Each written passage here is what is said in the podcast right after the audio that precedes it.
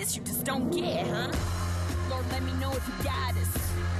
Preaching about profits, it ain't no one man can stop us. Bow down to a goddess. Bow down to a goddess. Bow down to a goddess. It ain't no one man can stop us. Bow down to the goddess. Got it. That's a goddess. You got it? Hello and welcome to the Strong Women Power Hour today, your podcast and radio show to encourage, educate, and empower you on your path through womanhood. I'm your host and women's empowerment specialist, Kelly Hickey. I'm the director of Strong Woman Co., a company designed to help women be their strongest, happiest, and healthiest selves. We have one on one programs, online workshops, um, and women empowering things on our websites everything from jewelry to brand new products, especially for Pride, inspired. Um, by today's show, but actually, I've been working on it for a couple of years and finally bit the bullet and put uh, three new products up on um, the the site on strongwomanco.com. Just hit up the shop, and uh, these are for Pride, um, and it is a Simone de Beauvoir um, quote that I have on a mug and um, a tote bag and a backpack. And these are all uh, eco friendly uh, products that I sought out. Prices for shipping is included in the, uh, sorry, the shipping is included in the prices. I'll put those links in the show notes. And the quote is One is not born, but rather becomes a woman. And I always love that Simone de Beauvoir um, quote for many reasons, but in particular uh, to remind us that a woman is something that you become. And uh, to go against uh, anyone who uh, is uh, going to say that uh, a trans sister of mine isn't a, a, sister or isn't a woman, I will say, no, you do not get to decide that because we are not born women, we become them. Uh, so uh, I love that quote, and that is my support for uh, my trans sisters um, and anyone uh, else who feels like they're becoming woman or have become a woman. Um, and so those are up on the website. Today's uh, show is extra special special to me. It's with Rhea Rollmann, um, a longtime friend of mine who um, has uh, recently, in the last couple of years, transitioned um, from previously uh, presenting as a man to now becoming a woman. And I think she explains a lot that's really super helpful. I think that our conversation is something that uh, folks will, will allow their, their brains to expand on, on what a lot of these topics are about. Um, and it's just about exposure and it's about connection and listening to one another's stories. And it's so powerful to hear uh, another woman's story, to, to hear of a woman who has who has uh, is expressing herself finally as the woman that she always felt like she was, uh, but could wasn't safe to be. And just a shout out to all the brave, amazing people uh, out there who are finally able to express themselves. Shout out to those people who did the struggle so that uh, folks could express themselves. Um, happy Pride, everyone. Love is love. Be who you are. We are making this world better each time we uh, have the audacity and the courage to dare to be who we are. So I will give it away to uh, Rhea Rollmann. I hope you enjoy this conversation. I really did. I love walking shoulder to shoulder with all the sisters, brothers, and others who are making this world a more beautiful, kind, and loving place.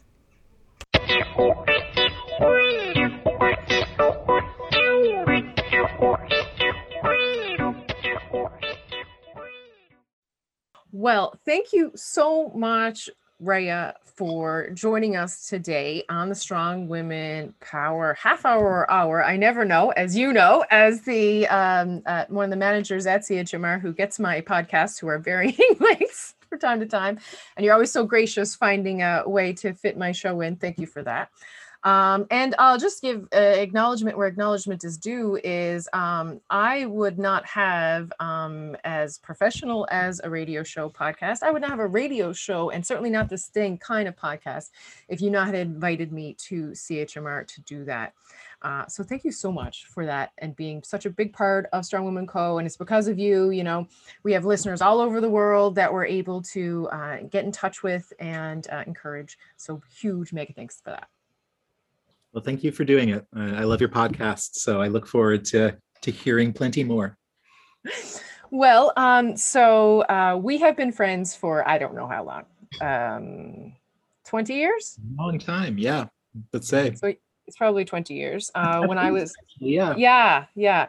Uh, when I was in doing my undergrad um, and then grad work, um, we were activists together in various kinds of good progressive um, uh, issues, everything from reducing tuition fees to equality to reducing uh, racism and and uh, and all of that. We were we were all and and we were good good chums and buddies. Um, um, lots of fun and partying and and being pirates and Both fun. I like a bit of piracy. yeah piracy in, in the real fun ways uh where we dress up in pirates uh, as pirates in various ways uh but um yeah it was um it was very cool for me to learn about uh when you were transitioning and um uh honestly um you were always one of the best people i knew and uh, when I've, uh, it, it's come up in just a couple of times uh, when, you know, I've corrected someone when they've mispronounced you, um, just in kind of just talking just by accident. And then I always, just to help them get into their brain, I always say how um, uh, when I found out that you were transitioning, I was like, oh yeah, that makes sense. Uh, because Hans, which was your uh, previous name and identity, was always one of the best men I knew and uh, you bent over backwards where you were a huge fighter of equality you also did you know started uh, your phd in women's studies which i don't know many men who did that uh, and also when i needed my wedding dress i found a wedding dress and uh, it had been um, uh, discontinued and then i found a woman who had one for sale in toronto and you were in toronto i knew i could just be like can you do this and you did it and so you are just um, you are a, a friend, a soul friend of my heart, and I am uh, so grateful for you. Well, the, the feeling is mutual. And that was a really fun, weird expedition, uh, retrieving your wedding dress. so, very, very funny. All right, so just to give the, our, our listeners uh, a little bit about yourself, what would you like our listeners to know about you and your journey to who you are today? oh my goodness. Um, Just a little light question. yeah. Uh, oh, where, where to start? Um, Well, um, imagine there's listeners, and I know you know this because you work at a radio station and you've interviewed people for decades. Imagine there's there's listeners and they know nothing about you. What Okay. do you think is interesting or important about you that you'd like them to know?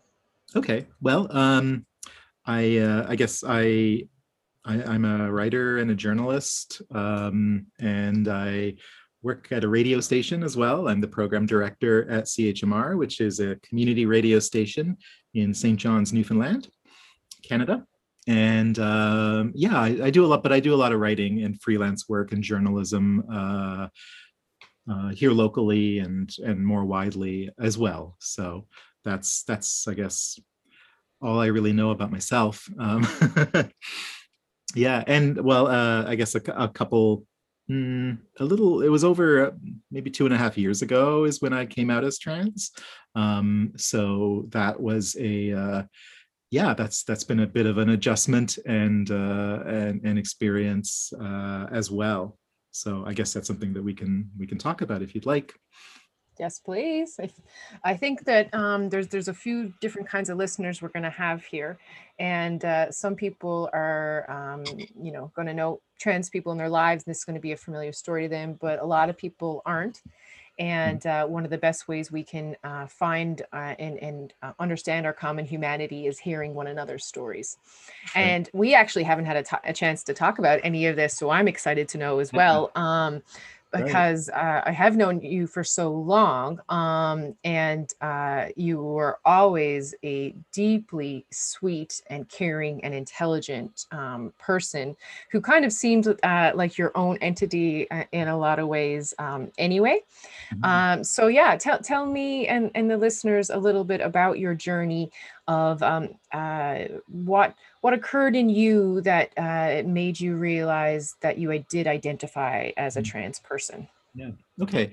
Yeah. And I, I think I would kind of preface it too by, you know, and I guess emphasizing that not every trans person's experience is the same.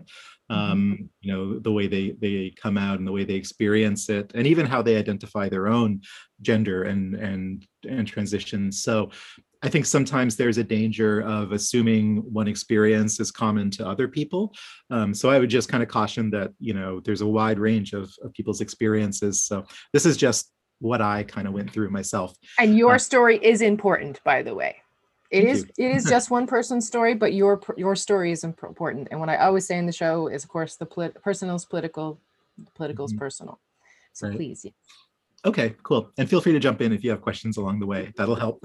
um, but I, I mean, I, I guess I, I knew I was trans from a very young age. Um, um, grade four, I believe, is is actually when I when I kind of um, came to the the realization, but without really understanding. You know, I didn't have the scientific or kind of cultural understanding to really place that in context. Um, and the other the other problem i guess too was that i grew up in a time and place where there was not very much education around trans identities at that time. Um, there was nothing really. Um, so so and and the i mean there were trans people who were struggling um, to you know receive medical uh, care and so forth. Um, but the, the healthcare system in terms of how it supports trans people it was still in the dark ages back then. Um you know there there were no human rights guarantees for for trans people at that time. Um so so everything was very kind of murky in that respect. Um i you know i i was accessed the internet and you know learned that way and kind of connected with you know trans community that way. But um in terms of where I was living, there was, you know, and growing up and going to school, there was there was nothing at all. Um, so I, I think it, you know it's really important and really excellent that things have improved in Canada um, and some other places as well in terms of those supports in the school system, in terms of the medical, the healthcare system uh, becoming more responsive and transpositive. Um, it was actually only seven years ago in Newfoundland, where I live, that um, trans people uh, got human rights protections. Um, and it was only about two years ago that MCP overhauled its policy to streamline how it supports trans people in the healthcare system. So a lot of these for our, our international listeners, MCP is our healthcare system.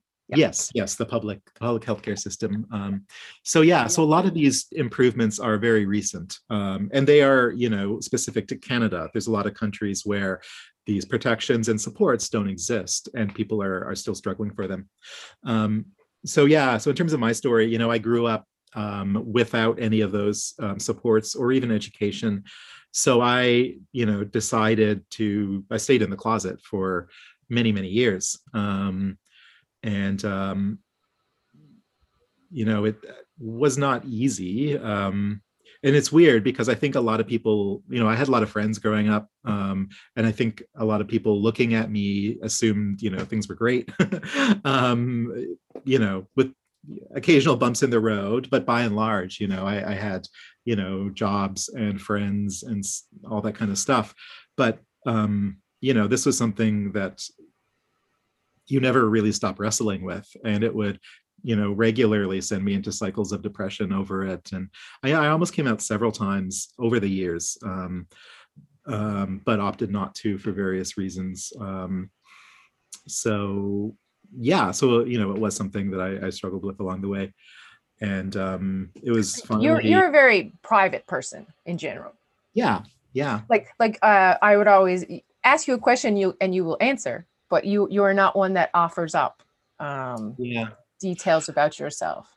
And you know, it's it's interesting because one of the I mean, I've been reading a lot of other trans accounts over the last few years, and um, one of the things that uh, is one of the common things people always say is about there, there's this almost this saying that you know unless you're being authentic in your gender presentation in in, in who you are you can't be authentic in other areas of your life and you know it really underscored for me um, how true that was you Mm. know like your entire life is kind of a um a, a facade really built to support um this this role that you're playing that you know is not actually you and that yeah it seriously affects every area of your life and i noticed that change a lot once i did come out you know and Mm. you know like i find it so much easier to speak my mind or you know it's it's amazing how that's kind of gone and uh! It's changed so much. Yeah so um so it's very true. And uh yeah um so that's been really interesting to uh to see happen. So it was interesting because the way you used to present was uh, pretty masculine because you had a, a beard a lot Mhm. and you wore black all the time and um, wore like spiky bracelets, kind of like a, like a punk kind of aesthetic.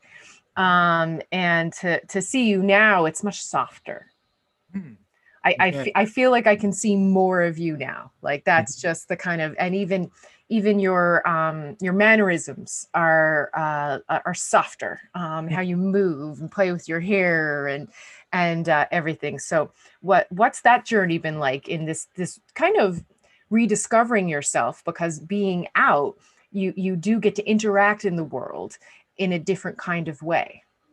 yeah it, it's it's been really interesting um uh yeah i mean the the way i, I was before I, I came out yeah like i said it was very much a role you felt like you were playing a role you know Mhm. um and so you, you never responded to situations authentically uh, you know um, there was always this kind of barrier between you and the world in terms of uh, how you engaged so yeah so um, I mean, it, it's it's been interesting coming out because um,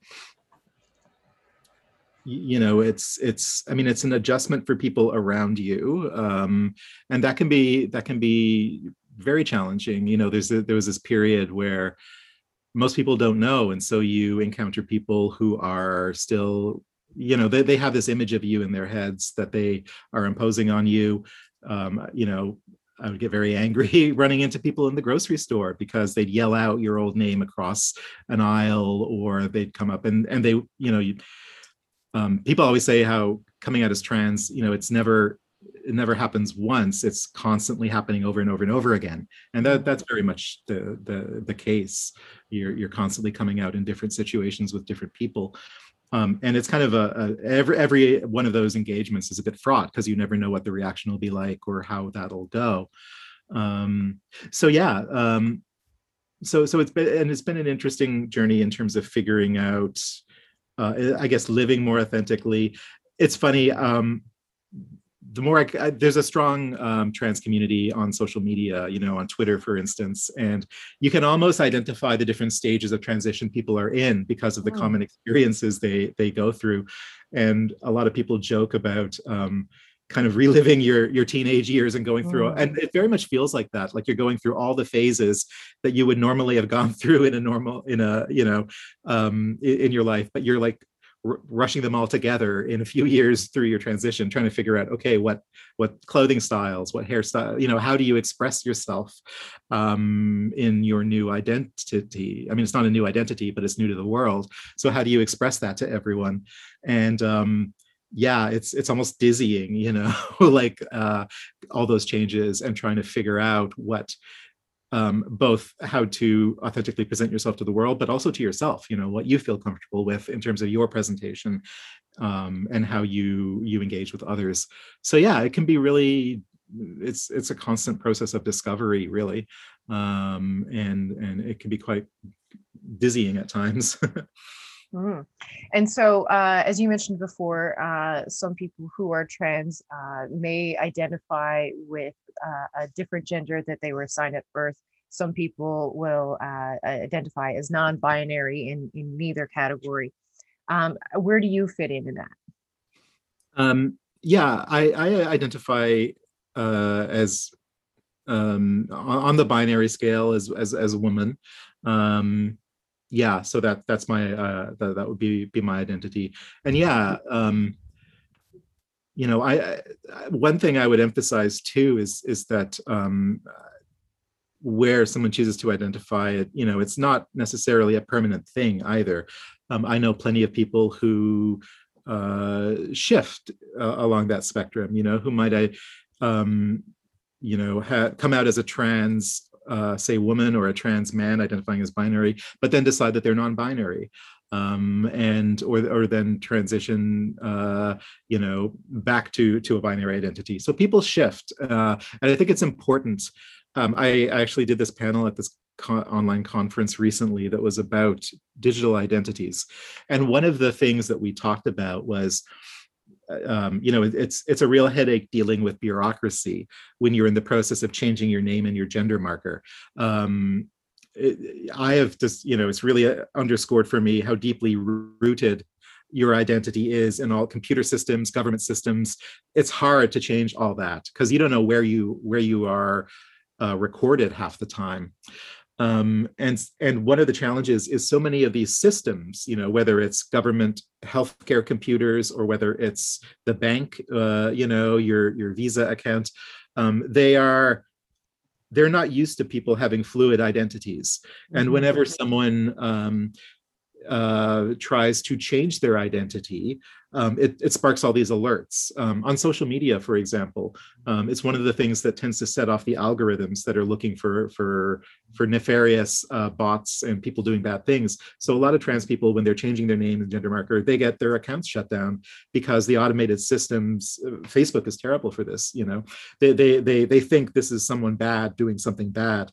Um, so so our systems in our world are not designed um, to accommodate um, fluid identities and that's something that really needs to change because we're in, you know we're realizing now that identities are fluid um, and uh, all identities but gender identities are, are, are one set of those well, and this is what's so cool. Uh, so, what I'm hearing uh, from you, especially the name changes and all of that, uh, women certainly uh, have a big problem with that, especially marriage or divorce or or what have you. In one of my women's groups online, uh, there was a we had a big discussion about that and how you know uh, some women when they get to a real place of empowerment don't want to use any of the last names they've have been desi- uh, assigned include because it was all men's names right um, so there's this this kind of idea of reclamation it's uh, personal sovereignty and trying mm. to figure out that within the systems of bureaucracy and um, also, even just the social media piece, um, a common friend of ours um,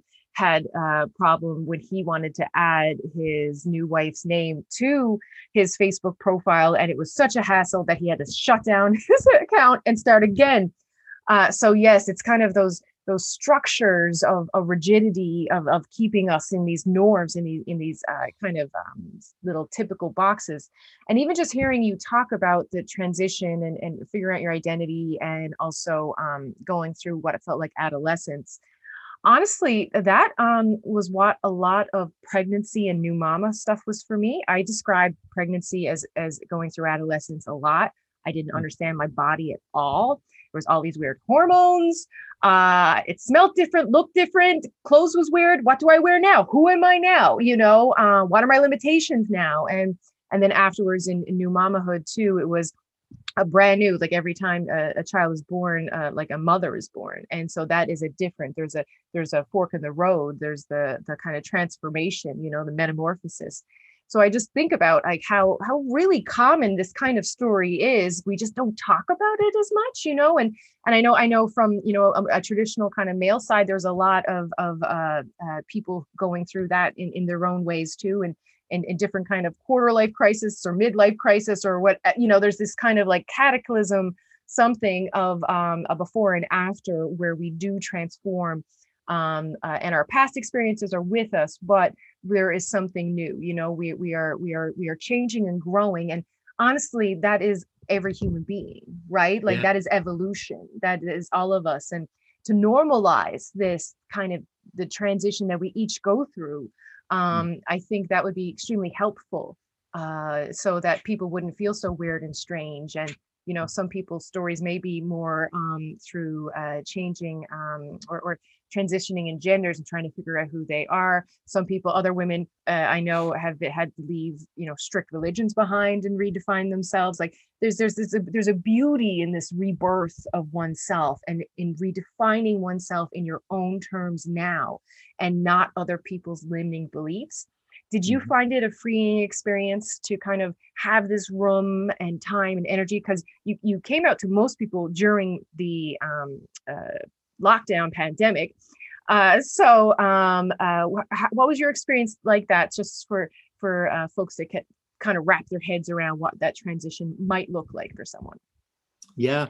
Um, yeah, I, I I did well, I guess I'll, I'll maybe walk through my my transition. I Please, um, yeah. Yeah, I so I when I decided I was going to come out, I came out to my uh, partner at the time, um, who was actually living in a different country at the time.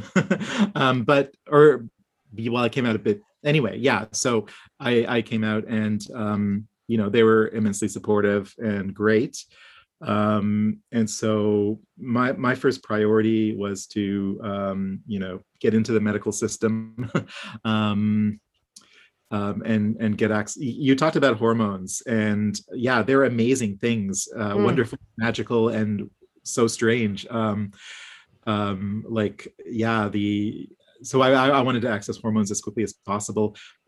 It's so bizarre, like yeah, how they make you feel differently, and like my my shoe size has shrunk significantly, like just in the course of two years. It's all these things you don't expect, like and your your skin is softer yeah, yeah so Mhm. there yeah it's really remarkable um and it, you know there there's a, a battle around access to hormones in a lot of places like in the uk right now there's fights over uh, youth having access to hormones and you know um it I never really realized until I needed to get them how important they are and how important it is to have access to them when you need them.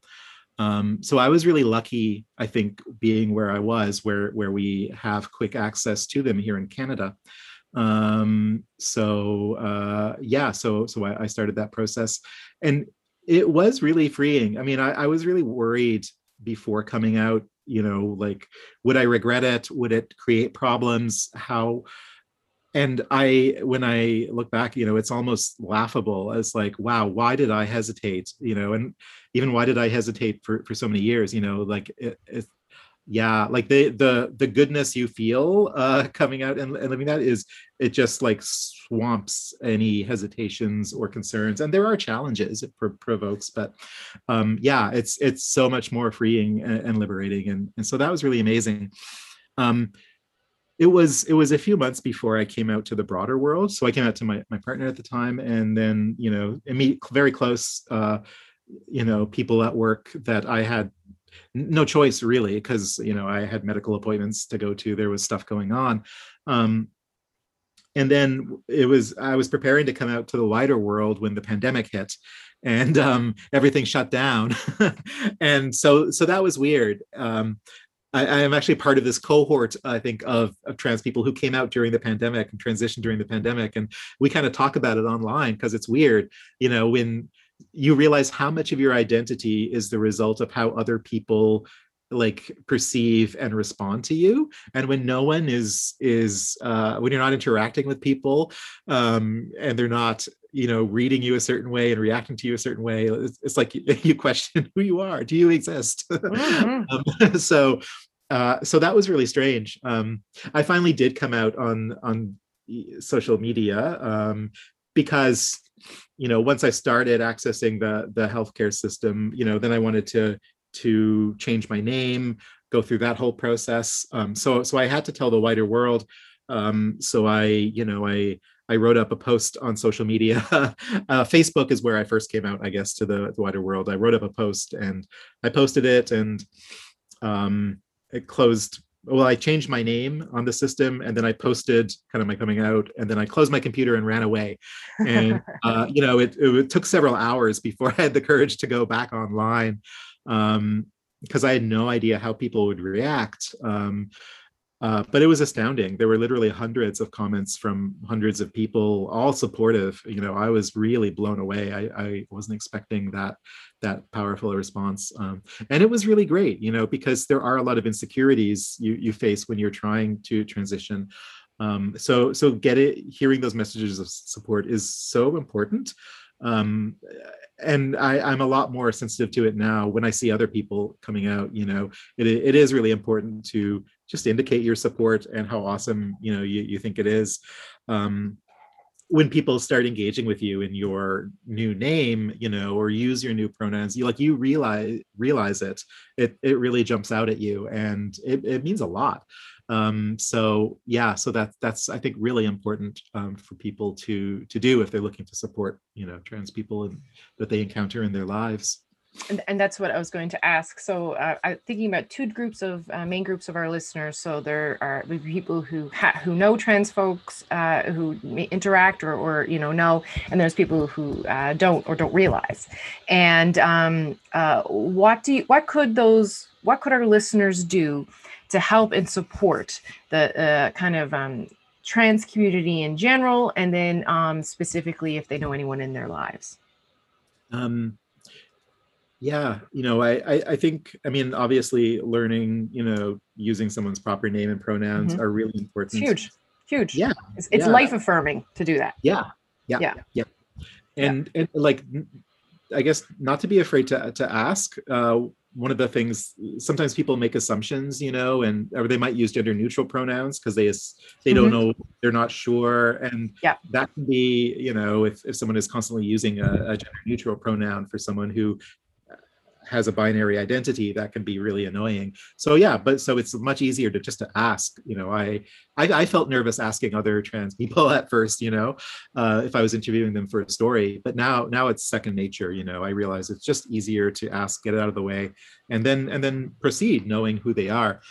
Also i think you know not making assumptions about people around you um, one of the things that really annoys me is you know being in the um, in a customer service environment, you know, a, store or somewhere, and you get clerks who use, you know, sir or ma'am. They're, they're always making assumptions about the gender of the person they're dealing with, and um, like intellectually i always thought it was kind of silly and antiquated but but then you know it i really realized how annoying it it, it or harmful it is to a lot of people you know um and I, I, I'm never sure how to respond because on the one hand you want to kind of blow up on a clerk who maybe misgenders you, um, uh, but on the other hand, you know, you know that they're trying to be nice and polite. Um, but I think it's important if if people want to be nice to people around them, not to use, not to make assumptions about their gender identity, and not to you, you know, not to apply very gendered terms if if they don't know.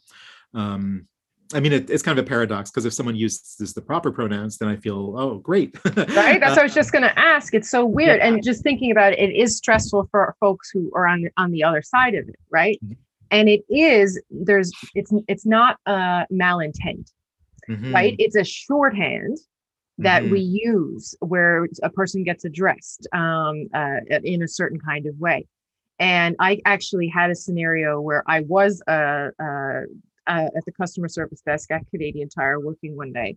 And uh, there was a woman um, who uh, I did not know was a woman um, who had all the indicators to me um, uh, that uh, they, that it was a man. And I said, "Sir," and um, uh, this person got very upset and I was very confused as to why. There's a long line and a lot of things going on. And then it wasn't until um, uh, she left in a huff, very upset, that I even realized. And of course, I felt horrible. But you know, um, we're only given certain indicators. You know, in as a in a world that um, uh, we have shorthand for everything and that's literally how our brains work right? Is is we have a concept for table it's a you know has a top and four legs we have a concept for car we have a concept for man and a concept for woman. It's it's how our brain it just goes to a shorthand as opposed to it taking so much time for us to figure out what uh, you know things are. We, start it when we're a baby and we're like you know uh, we have face schema you have an eyes and nose and two face that's a face right? So um I can I can understand both sides of it, and uh, so it's it's I guess this is one of those ways where we just really have to have patience and compassion with each other, and uh, the the people who um, you know uh, have made the biggest impact on me are um, folks who do take the time to say, hey, I know you didn't mean anything by that, however, right? Like this, if you could just use this pronoun, that would make me feel a lot better I think in, you know, 99% of the time, unless you're a total arse um, that you'll be like, oh, I'm, I'm so sorry. Uh, absolutely. You know, and, um, and, and, and mistakes are going to happen. And mm-hmm. we can't necessarily live in fear of those mistakes because then the division between people just gets bigger and bigger you know mm-hmm. and that's what I, I teach in so many of my workshops is you know i put my foot in my mouth sometimes yes because i have a certain lived experience that's very specific um, i am a, a, a, woman who's white and you know i have this certain lived experience that i just don't understand and i've had to have things explained to me. And uh, for to not take it as a personal huge criticism if you don't get everything right and it's just allowing us to figure it out you know uh, and allowing for that space and time uh, because we are in brand new territory here like talking about being going beyond gender i mean sure we used to talk about fun things like that you know 20 years ago but now we're here. Now there's real possibilities. Now there's other uh, in check boxes of, of gender and and um, uh, so you know i think it's it's we're, we're just taking baby steps and yeah. figuring out you know how this all works beyond these archaic ideas around who and what you're supposed to be in these cookie cutters. Yeah. And you know it's interesting because i find sometimes the um the the best encounters i uh, the most natural encounters i have are with young people you know like high school kids. It's like they get a lot of this stuff like innately. Um, and i think it's because they're growing up in a time when when you know they have widespread access to to reading and knowing about fluid identities. And yeah so you know it's it's young children are you know um and youth uh more often than not they're those encounters are natural and smooth. It's it's the, their parents that um you know the the awkward where the awkwardness um steeps in um but yeah i think like you said like mistakes happen and that's a natural thing um not for people to be uh, afraid of, not even to make a huge deal out of, but just to learn and move on. Um, and and there is no perfect way of of dealing with these things. You know, we're we're all trying to to figure out how to do it. I, I think of one one shop that I I go to a lot, and um, it only occurred to me recently when I when I first started going there when it first opened um, they referred to me as sir. When I did identify, you know, I was publicly identifying as a man. There was a lot of sirs. And then at, at some point, what, once I started transitioning, but hadn't come out to the world, at some point, I, I, noticed there was this very subtle shift where they started using "Hello, my friend," "Hi, friend, how are you?" And so and sweet. Yeah, it, it, only occurred to me after. I was like, "Wow, you know, like that's they, they, they made that kind of subcon that that very internal decision to shift how they how they engaged and yeah it was really cool and it was a very smooth easy way of doing it you know? I didn't even notice at the time it, it felt so natural but it was really good that they did that and uh, you know you really appreciate those little efforts to to support people you know that means a huge amount especially because trans people are experiencing so much you know institutionalized transphobia systemic transphobia in their day-to-day encounters. They're getting misgendered um, you know they're probably having troubles uh, you know with work with the healthcare system. So so many things can be going wrong. So when people take the effort to do those you know seemingly small nice supportive gestures it like it means really the world yeah, no, I always like to um, uh, shoot up a flare that I'm an ally and that I don't really care.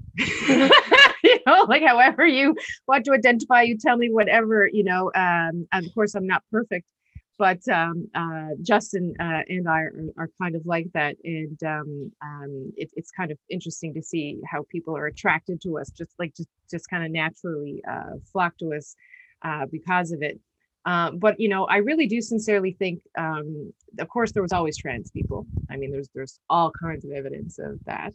Um, mm. You know, looking back to particularly, you know, just about every indigenous culture, there was, you know, uh, a, a, lot of folks who, you know, might have been born with one identity but had traits that were uh, more like the other, and like it wasn't a big deal right? Like it, it, you know, it only became a big deal when the patriarchy came in in the Victorian times and all these strict ideas of what this is what a man is, this is what a man does, this is what a woman is, this is what a woman does, and and um, uh, so you know, I, I do feel in so many ways for us to actually advance, we need to go back to indigenous ways, you know, in how we deal with the earth how we deal with uh, what we eat, how we deal with each other.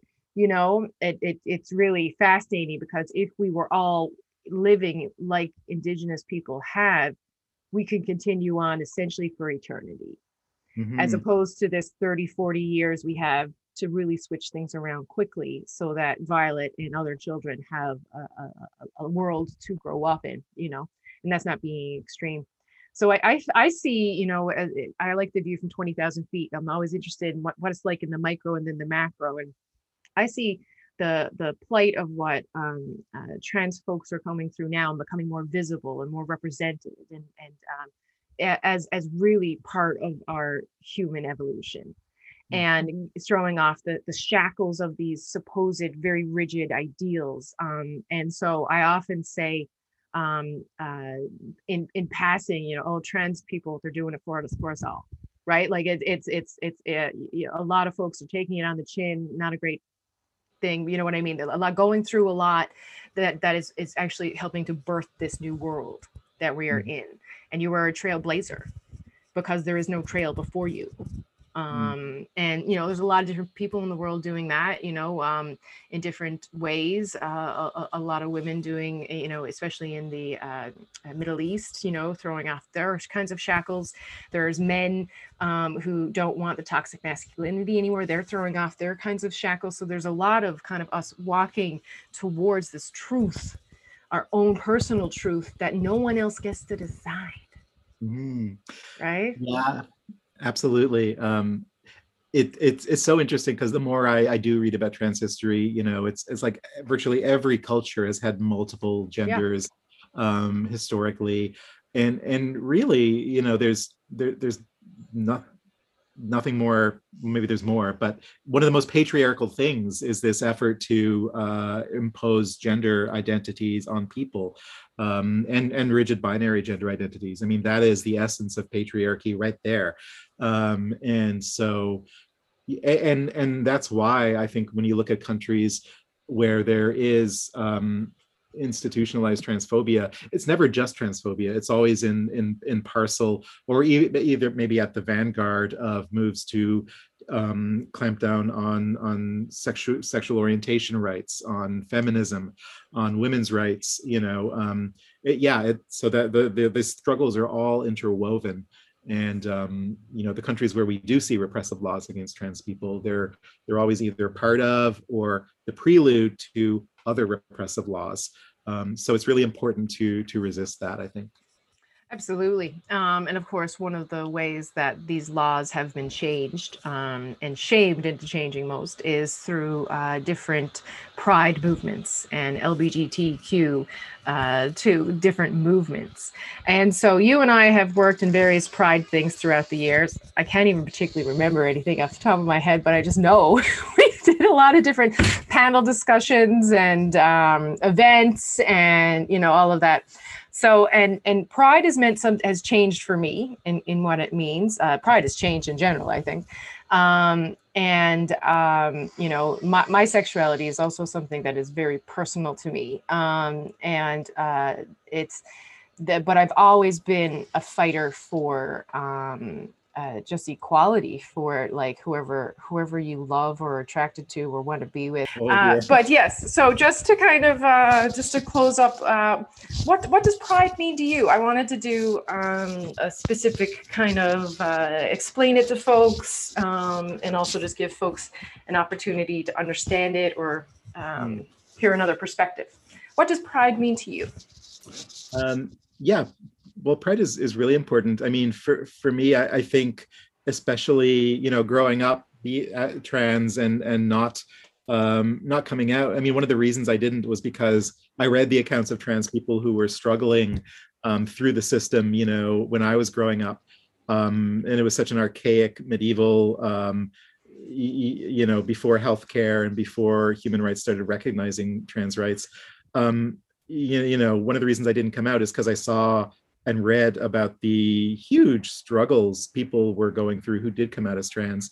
So I, I think celebrating, you know, the, the, fact that they went through those struggles is why it is so much easier now um, to access care and support. And and and yeah you know they really paved that way um, so i think it's really important to celebrate what what they accomplished um, and also you know it's funny how my, my, my thoughts around pride constantly shift um, you know i've always been very critical of kind of the corporate side of pride and and i still am in, in many ways it's you know it's um, it's got a lot of problems but i think what's important there I, I think it is really important when you look at I'm thinking, and especially about the struggles trans people are facing in the southern U.S., for instance, the U.K. as well. Um, there's really a problematic political culture, but um, you know, you realize how important it is to have um, companies, you know, the all the institutions you deal with in your daily life express their support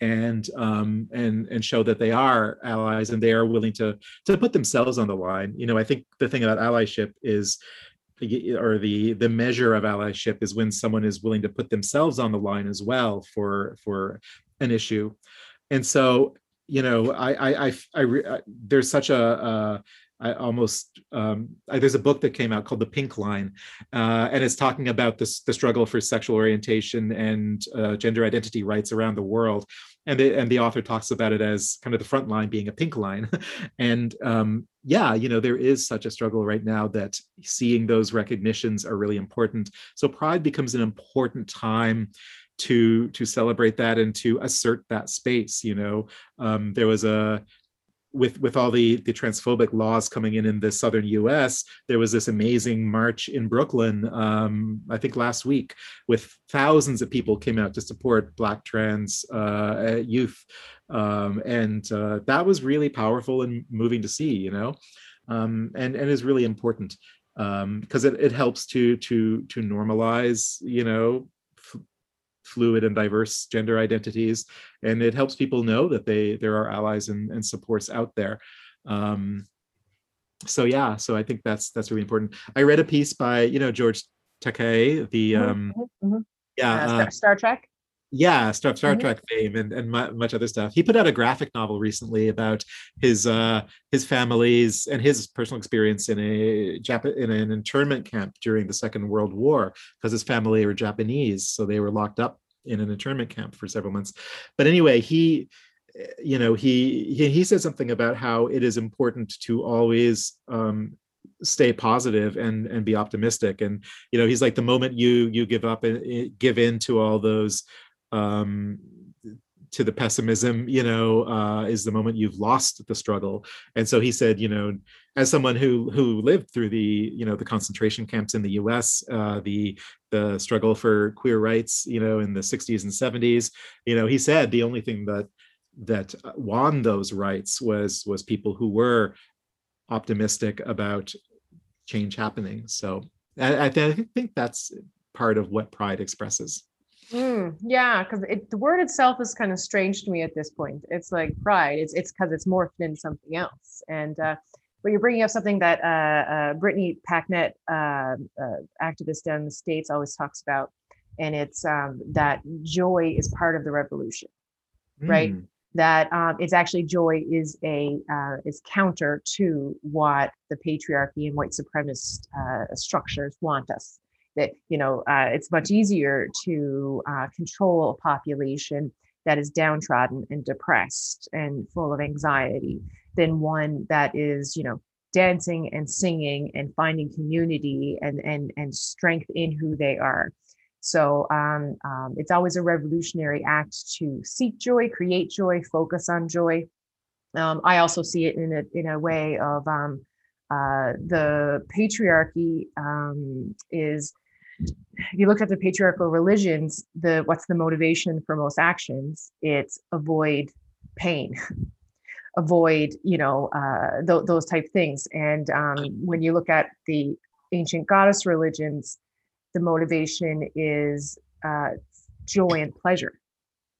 So it's very different perspectives of what your main motivations are. Do you do you and and it was huge in my head to change um, uh, and it helped my anxiety big time it's like oh you know oh i got to pay these bills um, uh, to avoid you know the stress or avoid getting my phone cut off or avoid whatever as opposed to like, oh, I'm going to take some of this energy that I've had so I can continue. So it's a, it's a pleasure kind of focus as opposed to avoid fear kind of focus.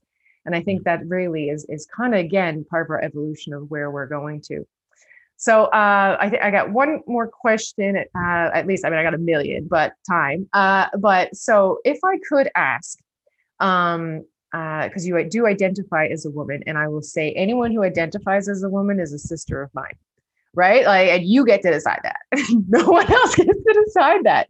And it is so anti-feminist to presume anyone else gets any kind of say over anyone else. And I will go fight tooth and nail with anyone who says it um, otherwise. But um, it took me a while um, um as a cis woman uh, to actually enjoy being a woman it, I went through because I was kind of good at the patriarchy. I know how to follow rules. I, I you know, I'm a white girl. Um, and then, you know, I got out to the real world and realized, oh my God, I was so sexually harassed. I was so, you know, there's so many different prejudices and things. Um, and uh, so it actually took kind of into my late 20s to start to enjoy and celebrate the power and the beauty about being a woman. Um, uh, what do you like about being a, a woman? And uh, what, what does it feel like for you um, to be able to have kind of your outside identity match your inside? Hmm. it's a really interesting question. Um, i think it's something i'm still in the process of discovering. Um, and well, it, it, took me 30 years so uh, there you go um you know and it, it and it's, and, still going i'm still going sorry i should interrupt yeah. you again i just i say it's it's not it's not an ended process but mm. yes mm-hmm. that's interesting yeah um yeah because one of the things i think growing up is you you're almost having two experiences growing up one was your internal experience uh, and one was your external experience you know um and so coming out i guess as trans is kind of a process of trying to reconcile those um, and try trying to bring you know the the inner life you were living um, out into the public world. Um, and then yeah that that's been an ongoing process. And it, it's a weird I, I really think about this a lot because i do believe that um, or i've always believed you know that gender is a construct um, it's socially produced et cetera et cetera and and I still intellectually believe that. Mm-hmm. But um, you know, I, I yet I can't deny that there is something, you know, something more than that because just the fact of of you, you know um, coming out and it it being so it feeling so right i guess you know in a way that that nothing about your life ever felt right beforehand um you know means that there is something deeper going on. And, and i don't really understand what that is um but it's it's it's definitely there. So yeah so it's it's been an interesting process. You know it's it's I, I, I, I, you know, you don't i guess i you know it would have been nice to come out earlier because now you you feel you know i think whenever someone does come out it's a matter of kind of going through um, all those stages of learning about yourself over again um, and, and often in a in a you know quickened uh, time span. So yeah so it's it's an it's an ongoing learning process and i guess my answer to that would probably change on a daily basis. Um, but um, you know the I like what you said about joy because the, the one overarching thing, you know, no matter whatever the, the hassles in dealing with the bureaucracy and the, you know, other and people you who who might be problematic in your life, um, the joy that you experience is there nonetheless, and that's the overarching thing. And and that's what I think, you know, um, for a lot of uh, other trans people, that's the experience, and that's why people you know that's what trans people are after when you know they're they're looking to to um, to feel that authenticity um, and joy in their lives, which so many have not been able to um, because of the patriarchy and because of these rigid gender categories that were imposed on them. Uh, I, I love what you said, and, and this is what I've begun to realize is um, the, the, duality of reality. and so, yes, we can say that uh, you know gender concepts and constructs are you know made up, and in large part they are. Um, and of course, I feel myself, you know, I'm, I have very masculine energy and masculine sides, um, which ha- has caused me a lot of resistance and, and um, conflict in my life. um, uh, so I want to eradicate, you know, these these stupid uh, pressures put on us, but at the same time, uh, being able to fully identify as a woman in my woman power and understand my woman body and understand, you know, like um, uh, to, to just dive in. Like I haven't read a, a male writer in I don't know, like not a book in I don't decades uh, because I was just so oversaturated with male writing for the first few decades of my life without even blinking. Like we're going to go to museums um, on Saturday for Father's Day for Justin. That's what he wanted to do. And so we got Van Gogh and Rembrandt and all like the big giants, you know, the superstars are here. And so you can see everything on it. And I can't find a single woman artist. And it includes like the the people who were like a you know um who uh what's the word who were influenced by and then so I had to stick in a modern art museum because that's the only place that I could find a women artist. And um, it's just like, wow. So, you know, I kind of feel like that's my revolutionary kind of spirit as well is reclaiming the part of humanity that is woman that we have been taught is lesser than or you know somehow shouldn't be as celebrated or um, you know uh, shouldn't lead or shouldn't be part of decision making like i just want to turn all that on its head by in, kind of focusing because i put a lot of thought into what to name my business what exactly we're going to do and and i i, I uh, always put it out it's it's any woman identified any self-identified woman. Uh, and i have had uh, uh, trans clients as well which is super exciting to work with. Um, and um, that uh, it's but it's kind of the truth right? The concept is just the, the gender is a concept but at the same time it's so rooted in something um, uh, that we don't really understand like maybe the reptilian brain or, or something that it's still something it's still something there. There's still value and power in that. Mm-hmm. and I, I think there was that was something about what you were saying then too. Yeah. No I, I, absolutely. Um, you know I, I think you know people try and and do studies to scientifically understand this just the same as they try to isolate you know the homosexual gene you know all that kind of stuff. And, and I, I i am very you know very skeptical about a lot of that partly because the experiences are different for every person. So i you know um uh, but but yeah also because i you know I, I think we we just don't fully grasp what it is. And you know why do we need to you know if yeah. if if you know um coming out in a particular gender expression is what makes someone feel joy and authenticity and satisfaction. We should yeah just respect that um, you know whether it's coming out as a woman or a man or non-binary uh, you know or, or some other um, articulation. I, I, love what you what, what you said about the, the painters in the books. This is another we, uh, one of the the many weird things that happened after I came out you know like like i read obsessively um, um the last few years i've uh, i keep a list. I've read over 100 books each year. And you know i, I have always le- loved reading uh, women's uh, books by women uh, as well as men. But I, I, had you know kind of my, my my list of internal favorite authors favorite books favorite movies. It is completely transformed since i came out. And like it blows my mind. Like i i do not enjoy most of the the men writers that i used to enjoy I like I, I can't read their their books anymore, and like it it shocked me um, when, when when this happened, and that, that you I found my tastes changing so much, um, and and even you know characters in in movies and and and the movies are like like yeah it, it's nothing really prepared me for that side of things and I don't really know how to explain it either, but yeah, it, it's happened in a dramatic way. Um, so the the kinds of books and, and authors I'm interested in or, or, or shows I'm interested in have changed dramatically since uh, coming out.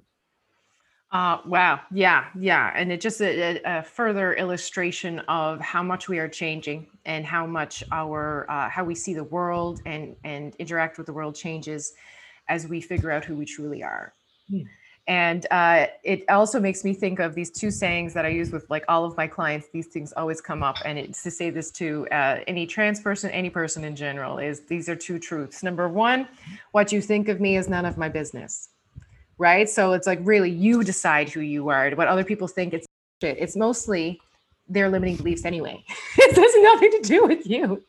And then the other piece is uh, you teach people how to treat you So you teach people how to treat you with respect, or or you know, um, in how you hold yourself, how you present yourself to the world, and what the boundaries, what you put up with, those kinds of things. And those are just universal truths. Um, as we are constantly, all of us, on our paths to figure out our true selves. Mhm. Absolutely.